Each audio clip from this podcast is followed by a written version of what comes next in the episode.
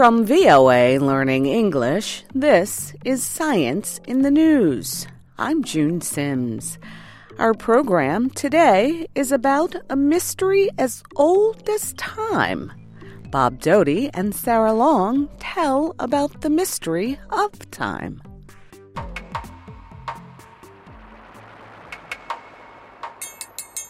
If you can read a clock, you can know the time of day. But no one knows what time itself is. We cannot see it. We cannot touch it. We cannot hear it. We know it only by the way we mark its passing. For all our success in measuring the smallest parts of time, time remains one of the great mysteries of the universe. One way to think about time is to imagine a world without time. There could be no movement because time and movement cannot be separated. A world without time could exist only as long as there were no changes, for time and change are linked. We know that time has passed when something changes. In the real world, the world with time, changes never stop. Some changes happen only once in a while, like an eclipse of the moon. Others happen repeatedly, like the rising and setting of the sun. Humans always have noted natural events that repeat themselves. When people began to count such events, they began to measure time. In early human history, the only changes that seemed to repeat themselves evenly were the movements of objects in the sky. The most easily seen result of these movements was the difference between light and darkness. The sun rises in the eastern sky, producing light. It moves across the sky and sinks in the west, causing darkness. The appearance and disappearance of the sun was even and unfailing. The periods of light and darkness it created were the first accepted periods of time. We have named each period of light and darkness one day. People saw the sun rise higher in the sky during the summer than in winter. They counted the days that passed from the sun's highest position until it returned to that position. They counted 365 days. We now know that is the time Earth takes to move once around the sun. We call this period of time a year. Early humans also noted changes in the moon.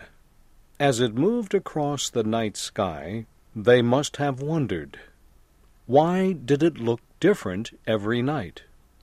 Why did it disappear? Where did it go? Even before they learned the answers to these questions, they developed a way to use the changing faces of the moon to tell time. The moon was full when its face was bright and round. The early humans counted the number of times the sun appeared between full moons. They learned that this number always remained the same, about twenty nine suns. Twenty nine suns equaled one moon. We now know this period of time as one month. Early humans hunted animals and gathered wild plants. They moved in groups or tribes from place to place in search of food. Then people learned to plant seeds and grow crops. They learned to use animals to help them work and for food. They found they no longer needed to move from one place to another to survive. As hunters, people did not need a way to measure time. As farmers, however, they had to plant crops in time to harvest them before winter. They had to know when the seasons would change. So they developed calendars. No one knows when the first calendar was developed, but it seems possible that it was based on moons or lunar months. When people started farming, the wise men of the tribes became very important. They studied the sky. They gathered enough information so they could know when the seasons would change. They announced when it was time to plant crops.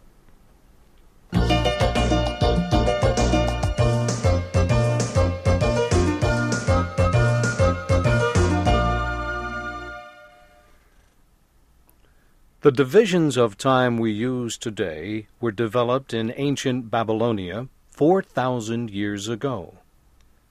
Babylonian astronomers believed the sun moved around the earth every 365 days.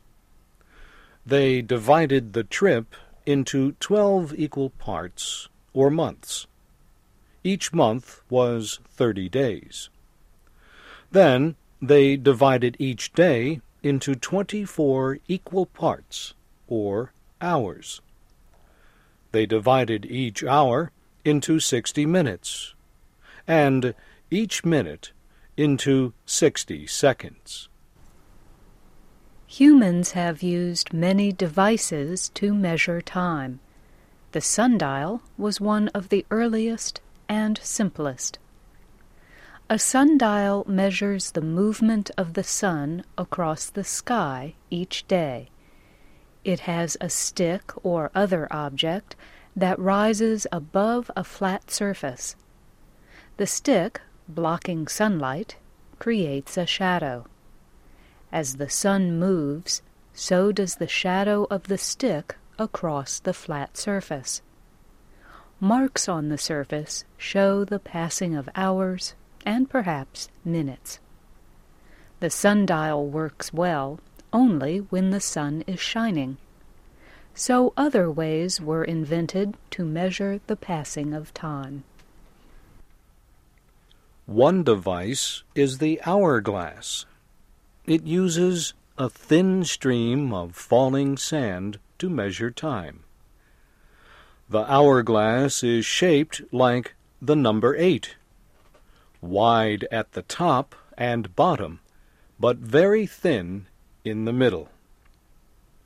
In a true hourglass, it takes exactly one hour for all the sand to drop from the top to the bottom through a very small opening in the middle. When the hourglass is turned with the upside down, it begins to mark the passing of another hour. By the 18th century, people had developed mechanical clocks and watches. And today, many of our clocks and watches are electronic. So we have devices to mark the passing of time. But what time is it now? Clocks in different parts of the world do not show the same time at the same time. This is because time on earth is set by the sun's position in the sky above. We all have a 12 o'clock noon each day. Noon is the time the sun is highest in the sky. But when it is 12 o'clock noon where I am, it may be ten o'clock at night where you are. As international communications and travel increased, it became clear that it would be necessary to establish a common time for all parts of the world. In 1884, an international conference divided the world into 24 time areas or zones. Each zone represents one hour. The Astronomical Observatory in Greenwich, England, was chosen as the starting point for the time zones. Twelve zones are west of Greenwich. Twelve are east. The time at Greenwich, as measured by the sun, is called universal time. For many years it was called Greenwich Mean Time. Some scientists say time is governed by the movement of matter in our universe. They say time flows forward because the universe is expanding. Some say it will stop expanding someday and will begin to move in the opposite direction, to grow smaller. Some believe time will also begin to flow in the opposite direction, from the future to the past. Can time move backward? Most people have no trouble agreeing that time moves forward. We see people born and then grow old. We remember the past, but we do not know the future. We know a film is moving forward if it shows a glass falling off a table and breaking into many pieces. If the film were moving backward, the pieces would rejoin to form a glass and jump back up onto the table. No one has ever seen this happen except in a film. Some scientists believe there is one reason why time only moves forward. It is a well known scientific law, the second law of thermodynamics. That law says disorder increases with time. In fact, there are more conditions of disorder than of order. For example, there are many ways a glass can break into pieces. That is disorder. But there is only one way the broken pieces can be organized to make a glass. That is order. If time moved backward, the broken pieces could come together in a great many ways. Only one of these many ways, however, would reform the glass. It is almost impossible to believe this would happen. Not all scientists believe time is governed by the second law of thermodynamics. They do not agree that time must always move forward. The debate will continue about the nature of time, and time will remain a mystery.